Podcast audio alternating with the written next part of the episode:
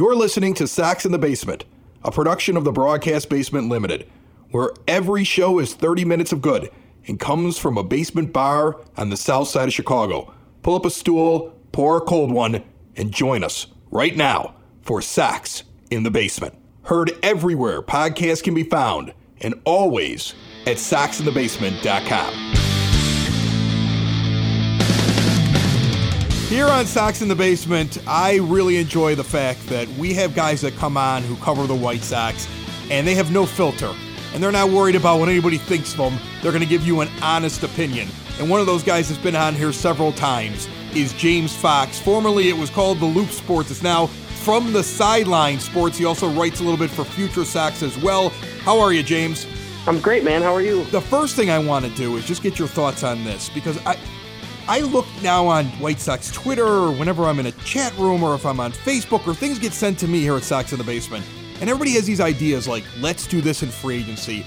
Let's do that. We should sign this guy. We should sign that guy. The first question I want to ask you, though, is how much money do you really think the White Sox will get up to? If you look at Spotrac right now, they have their payroll tracker up for 2019 and what everybody did. The White Sox payroll, when you add in guys are on injured reserve, sunk cost, like basically guys they had to buy out or that they had to, uh, you know, absorb some money from a trade or, or anything else. It was up to 91 million and change. 67 million around there was on the major league roster. The league average would need to be somewhere around 137 million, and I don't see them going anywhere higher than that because the Atlanta Braves they're a young team, even though they have 117 million of those 137 million that they spent last year on the major league roster. If you got up to league average, the White Sox could make the argument, hey, we got the same thing the Braves had and they made the postseason. Would they spend enough to get up to that level? I'll take the under on 137, but it better be it better be 120. Um, I know, like you talked about going to Spotrac. So if if you look at next year's contract, it's literally three players. It's Tim Anderson, Kelvin Herrera, and uh, Eloy Jimenez, and it's a total of $14.8 million. Now, that's pre arbitration numbers, and I'm sure, you know, the listeners saw some of those numbers floating around. MLB Trade Rumors kind of does a guess every year at what arbitration raises will be. Um, Alex Colomé should be like right around $10 million, which I think is too much. I would non tender him. James McCann's right around five, Rodon's five. So, I mean, I think that pushes them close to like 45 million or something like that. But I mean, that should still leave them like 80 million dollars to play with. You would think. I hope that when they're winning, it's like near 150. But even though they were 90 in a bad year, I feel like 110 to 120, and I hope they prove me wrong, like that it's more. Yeah, well, that's the thing. I mean, people want to sit down right now and play GM. I love playing GM. I play in a fantasy baseball dynasty league. I love sitting down every year. I've been doing it since back when I was a teenager. If they released in the newspaper, you know what what the free agents were, and they used to put out like a big spreadsheet. I remember the Tribune used to put out a big thing back when newspapers were a thing. They would put out a big spreadsheet of like, here's all the free agents, here's what they made last year, and you'd sit there and go, God, we could go get this guy. What wouldn't this guy look great in a uniform? And you just kind of like guess. I like doing that, but you kind of want to know like what's realistic for your team you're thinking not the league average next year, but you're hoping somewhere between 110 and 120. And, yeah. And that's without Alex Colomé in your mind because you don't want to tender him. Oh my God. I, I just think that you can do something else and he's not that good. Now I I think they'll tender him because I don't think they traded for him to not tender him. I would try to deal him. Um, just because I don't really I wouldn't pay him ten point three million dollars. I would go trade for Ken Giles and sign Will Harris of the Astros or do whatever. Other, I mean, Colomé in the second half, man, just he wasn't that good, and I think they're gonna try to win.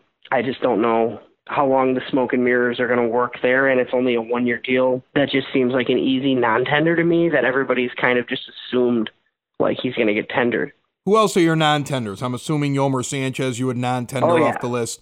Uh, are you tendering? Are you tendering Leury Garcia? Because I've seen that argument back and forth between. Yeah, people. I think I think I think for four million, that's fine. I, you know, I'm not positive that that Robert's going to start with the big club. I mean, obviously Madrigal probably won't. So, I mean, Leury's a guy that could play second. He can play short. He can play you know, center. I don't think he's a starter. I think he was exposed a little bit last year, but I mean, yeah, he he's fine. Like, and he offers you like defensive value at all three spots. Yolmer for six million is absolutely absurd. Um, I wouldn't be stunned if they non-tendered him and brought him back cheaper because they love him and he loves them. Kind of leads leads the league in Gatorade baths, but I just I just kind of think that a guy like Danny Mendick could do the same thing for no money. Look, the Sox have cut the cord before on guys where it's kind of like Tyler Flowers was a bit of a surprise. Like Matt Davidson wasn't very good, but that was a bit of a surprise. Like they, you know, they did it with with Avisail too. So I would expect them to non-tender him because there's no way they pay him six million, but he could be back. I know Sox machines got their like off-season plans going, and people just like tender Josh o- Josh Osich at one million dollars, and it's like why? Like it, it just it doesn't really make any sense to me. Well, one of the other things that I keep seeing, and and I've seen it on that site, and I've seen other people say it, is is this idea of re-signing Abreu. Now, I am in the pro re-sign Abreu camp, but I am not in the if you have to give him five years and $75 million camp. Okay, especially because he's the worst negotiator in history, and you could probably get him for a couple years plus an option. I'd be open to that. What are your feelings on Jose? Yeah, I, I think it'll be two years and maybe an option. I mean, they do have Andrew Vaughn coming. They have other options, and honestly, you know, Jose's been a good a good soldier and he's a good guy to have around, but he's like almost at the point where he's like at platoon levels, like with his bat. Like he I mean he had like a seven seven sixty OPS against right handed pitching last year. I mean he absolutely demolished lefties. So maybe that's his role. Like maybe he plays DH or first and within a year and a half here he's only facing left handers and you just have him around because he's Jose and this is the only place where he wants to play and you know, he's got all the like Cuban guys on the team and whatnot. But I mean, I'm yeah, I'm not giving him four years at you know 70 or something. I think that's crazy. I think it's something like two years, 32, 34 million, something like that, with a third year option. And he has to understand that he he probably has to DH going forward. I mean, it, it I, he doesn't like it, but he's going to have to deal with it because I think first base like might be might be occupied. Well, let's talk now about the uh, recent article that you put out. You were talking a little bit about White Sox free agency, and you talked about a target that you want the White Sox to go out and get. It was, was that you're, it was in the headline. You want Yasmani yes. Grandal. Now, I like what you have to say. I mean, uh, he's got a five, he's got an over five WAR. His his WRC plus was 121. Okay, he he he played extremely well, and the thing that only the only thing that concerns me about him is this is signability you have to remember that he wanted a certain amount of money, and when he didn't get it, he took a one year deal and bet on himself. I think this guy would do it again unless you pay him. So, is it realistic for the White Sox to get him and then tell me why this is your number one target? Well, I mean, I think it should be realistic. Would I bet on them getting him? No, because I don't know for sure that they're going to target a catcher. But I mean, I think we all know like the White Sox aren't going to be in on Anthony Rendon. They're not going to be in on Gerrit Cole. You know, I came on your show and said they were getting Manny Machado. So you know, we all saw the tragic ending to that story. But I don't, I don't really mind if they're not in on Gerrit Cole. Like I, I get that. Like, like you know, this year after you've seen the growth from some of these prospects, like, you can make the argument that they should just sign four to five players. Like I, I'm fine with that approach. But I mean, Yasmani Grandal should be one of those guys, and I, and I think Last year, I think the qualifying offer kind of hurt him a little bit. I think he was offered multi-year deals, like supposedly one was from the White Sox, but I think it was probably like, hey, you know, we have to give up a draft pick for you. How would you like four years and fifty-five million? And you know, I think he turned it down and took the eighteen million dollars over one year to come back out, test the market again this year with no draft pick attached. I mean, you know, I mean, he's a five-war catcher and he's thirty. Like I, I mean, I could see him getting four years and seventy million dollars and honestly I think that's a bargain for him because I don't I don't I don't think they have that and honestly like James McCann was uh he was he was pretty good this year. I mean he played in the All-Star game but I do think that James McCann was exposed a little bit and I think in the second half he obviously wasn't as good. You know, I think he gets some credit for Lucas Giolito's turnaround. I think he's been good working with the pitchers. I think he hit really well against left-handed pitching, and I think there's a spot for him but I don't think that means he should be playing 130 baseball games next year. So, you know, how do you get better? Like, well, they want a left-handed bat.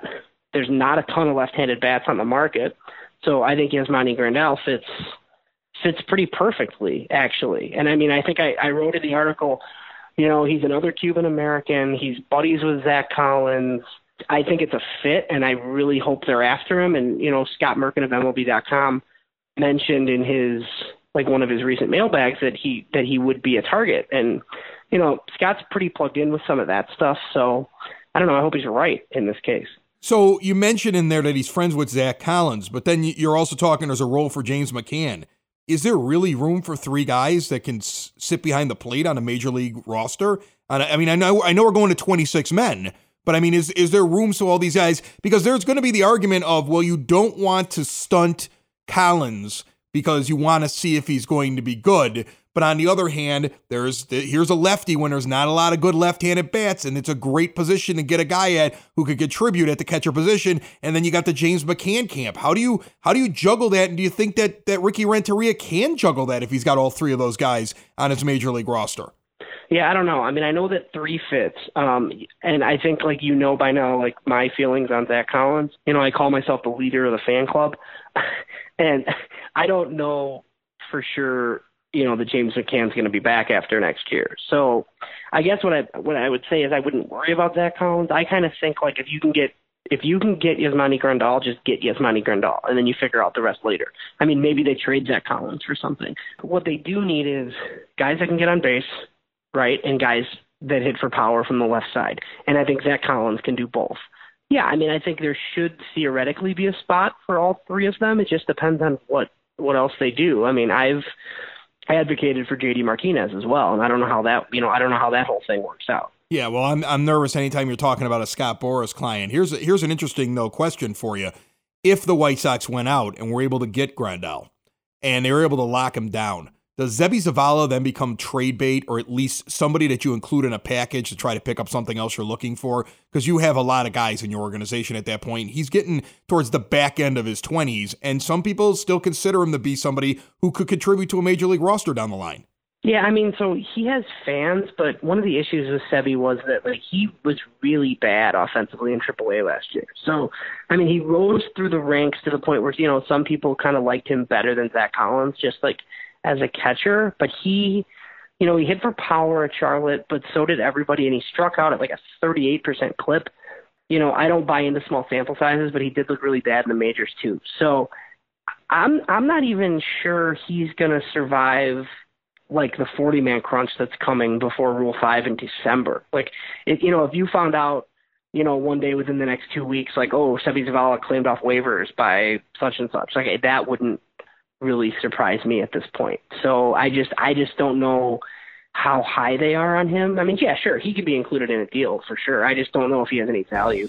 A neighborhood bar, a Southside tradition, your home base for Sox viewing parties. Cork and Kerry at the park. 3258 South Princeton Avenue, where they have an incredible menu that includes award winning burgers, Chicago favorites, wings, beef, pulled pork, mac and cheese, salads, wraps, nachos, and an incredible environment. When I'm getting a drink pregame or postgame, it's over at Cork and Kerry at the park. And in case you didn't know, you can rent the entire bar out for events. Just visit them at corkandkerryatthepark.com for more details. Cork and Kerry at the Park, at the corner of 33rd and Princeton, right near the park. We'll see you there. James Fox, he's from the Sideline Sports from the sidelinesports.com. James, I would love to hear your thoughts of realistic pitching free agents that not only do you think the White Sox could go after, but you'd like them to go after. Because I, I, I, also see some Sox fans all saying, we should just bring back Ivan Nova. I think there's better out there, and I think you need two. I think you need to find a guy that's going to fill that role. I, I almost put Kopech and Rodon in one slot because of innings counts and Kopech getting in there late, Rodon probably towards the end of the year, and you want to have a pitcher that could probably come in there and eventually become like a sixth starter, a middle reliever type guy who has that versatility, and then you still have to find one more starter for the whole year. Am I am I right in that thinking? What do you think? Yeah, I think they definitely need two starting pitchers, and one of them has to be like really good. Um, it's not going to be Gerrit Cole.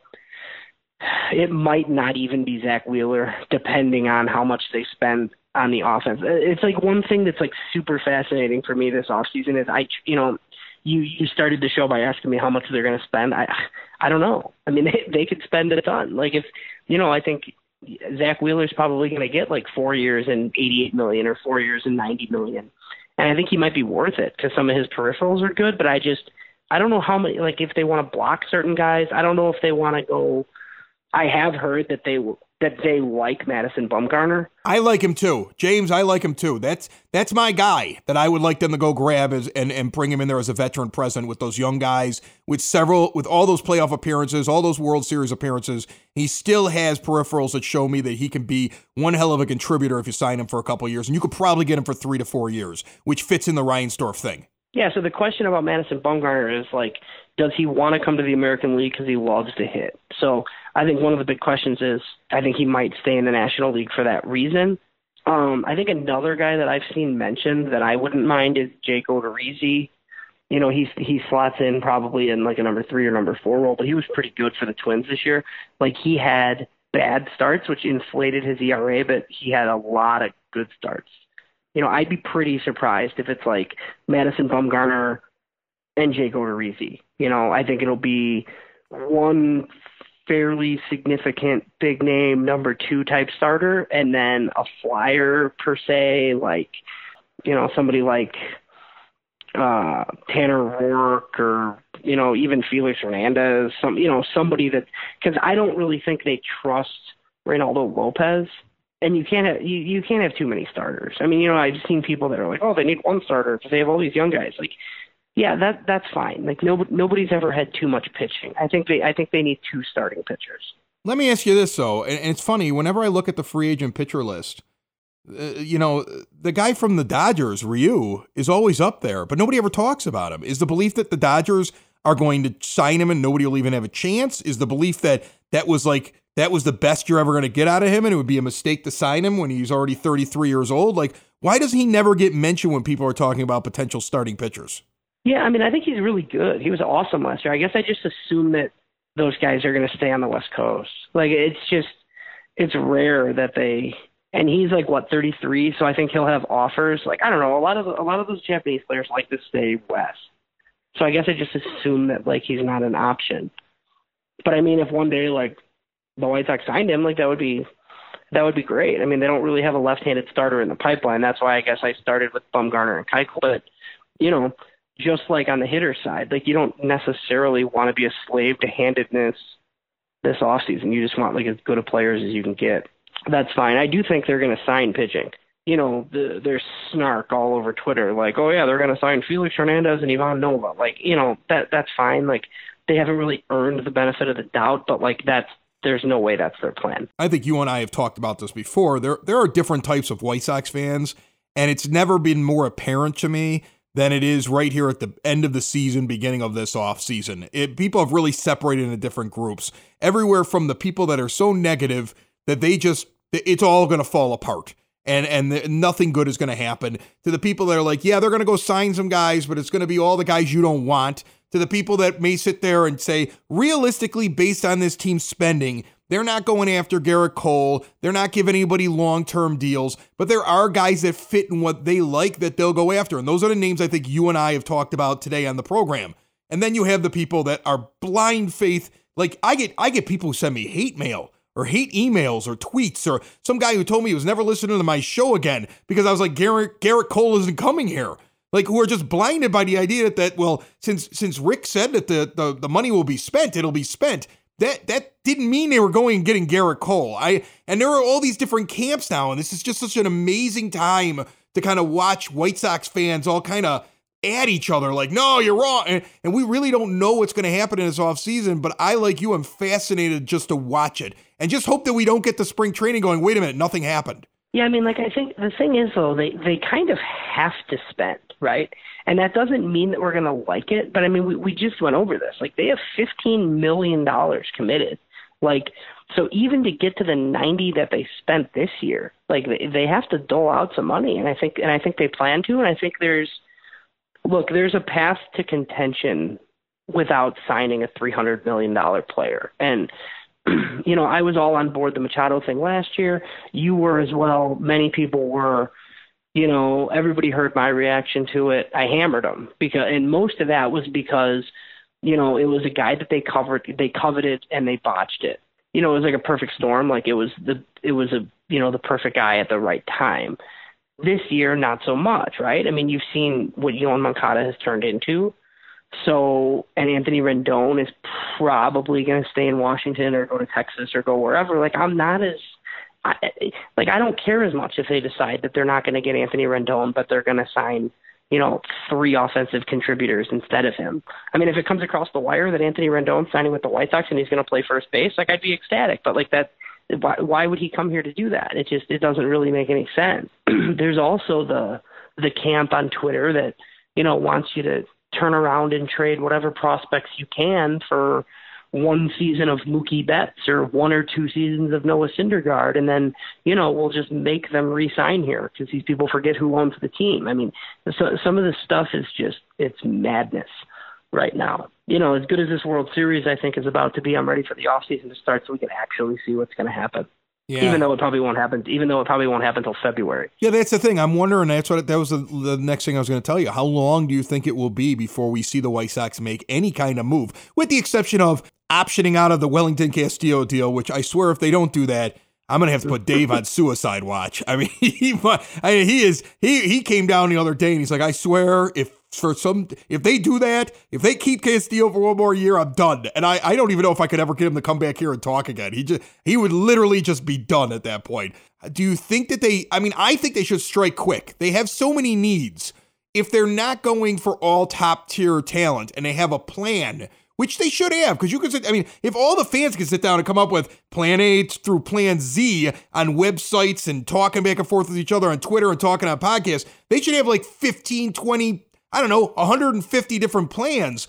They should have like a guy on there that shows up on like 75% of those plans are like, let's go get that guy like right now. He's like a mid-tier guy, sign him in the first couple of weeks and be like, at least now we know the direction that we're headed in. I mean, is there even a chance of that? Right. I mean, that's, so that's where Grandal comes in. I mean, I guess I could see him signing like as soon as he hears what he wants because he's not a Boras guy. I mean, you know, I'm sure Boras is going to take his guys late into the winter because that's what he does, and he has a million of them.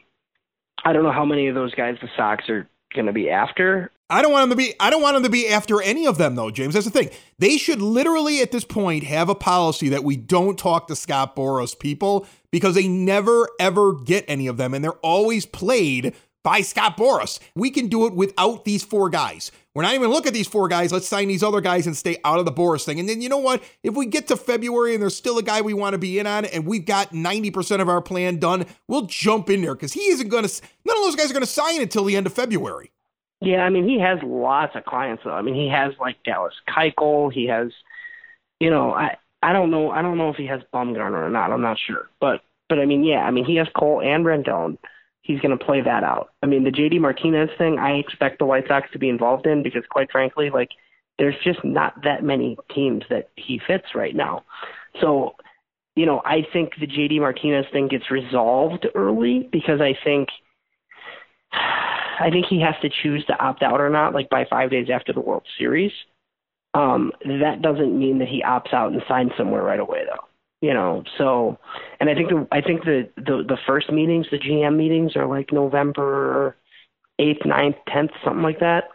You know i mean we used to hear about deals at those meetings but now it, you, you don't even hear about deals at the winter meetings. So i don't know. I mean i think their first fairly significant signing will come prior to the winter meetings uh, by the way, Legacy Agency representing uh, Madison Bumgarner, so it's not Scott okay, Boras. So, so, he, so he's on good. my list still. He's still on my list, so I'm excited about that. All right, that's James Fox. You can read all of James's stuff. He, he he's on Future Sox and he's also on From the Sideline Sports. You can read all that stuff at FromTheSidelineSports.com. That is formerly the Loop Sports. James, I love it every time that you come on, and I look forward to some some fun conversations this winter. I felt like we were having a great time together, you and I.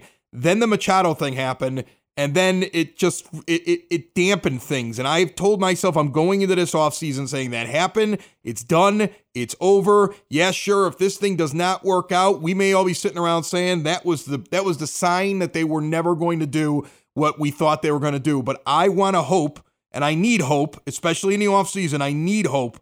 And so I am going to again reluctantly throw myself into the arena of hope and hope that something big is going to happen, and hopefully the two of us will be rewarded for that. Yeah, it's like Pandora's box, right? They like they they put hope into the world, and that's yeah. I guess it's all we. I guess it's I guess it's all we have at this point. That's all we have. James Fox, thanks a lot, bud. Thanks, man. Imagine if an ex-U.S. Marshal, registered nurse, and current military chaplain, who is also a neighborhood priest, sat down at my nine foot homemade oak bar, poured himself a drink, and answered any question I asked him. Now imagine if I really asked everything. That's me and the priest. It is another great 30 minute podcast from the Broadcast Basement Network. Maybe check it out after this show. It's found everywhere podcasts can be found and always at meandthepriest.com.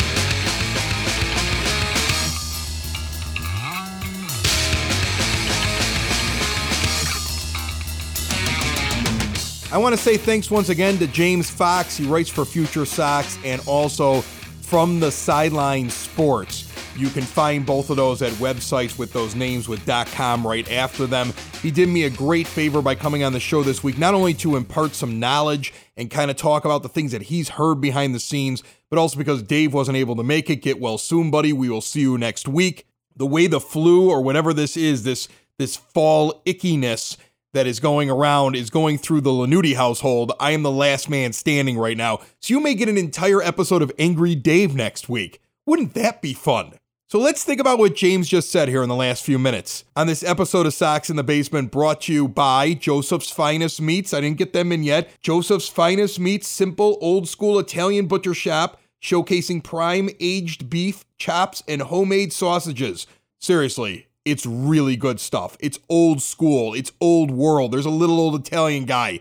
Him and his sons, they cut everything. 7101 West Addison Street in Chicago, Joseph's Finest Meats. Nobody beats their meat. All right, so let's think about what James said. Let's just let's let's break down like the things that I took from this conversation as I try to figure out can the White Sox do something exciting in the offseason? Let's just talk about what he thinks they could spend based upon what they're going to have to spend when they do their arbitration, based upon what they're going to have to bring into the season before they get to free agency, he said $80 million.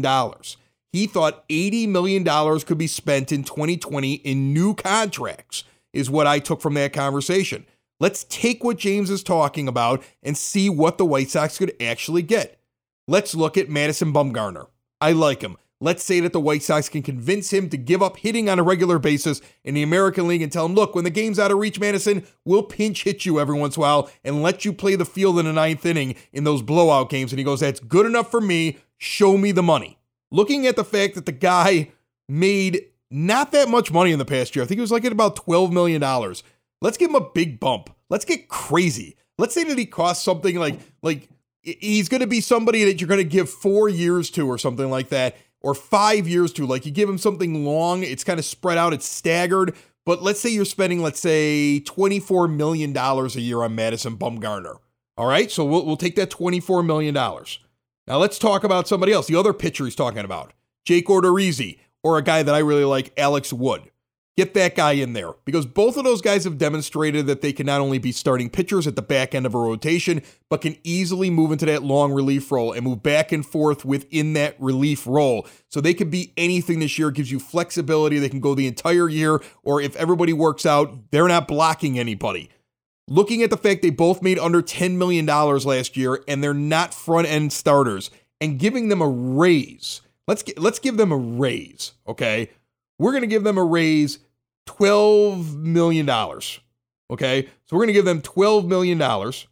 And then let's go with the exact contract that James thought that Yasmani Grandal could get, which comes out to about $17.5 million a year. At that point, the White Sox will have only spent $53.5 million in salary, well below what they would need to just get to what James is saying at about 110 to 120. which is still well below the league average, where he believes they're going to end up. You could add JD Martinez in by going higher in 2020 is what he's going to make and actually giving him more money in the next two years. Like JD's getting like about 23 million, then like he goes down to 17 for the next two on that Red Sox contract. He opts out, you give him 24 across the board. You can even give him a little bit more because that only gets you to 77 and a half. Think about that. Grandal, Martinez, Bumgarner, and either Wood or Odorizzi. Would that make you excited? Now, I don't know if I believe in Martinez. I don't know if Bumgarner is going to give up hitting. I don't know what other people are going to offer out there, but the stage is set. I'm ready for the show. And now we here at Sox in the Basement want to hear from you. This is what I want you to do this week. I want you to sit down. I want you to go online. I want you to I want you to look at all the salaries that are out there, what people expect people to make in free agency, and I want you to look at what the White Sox need and spend somewhere around $80 million.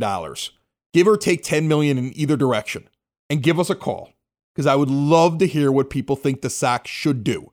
You play GM, and Jerry Reinsdorf is your owner. So you don't be unrealistic here.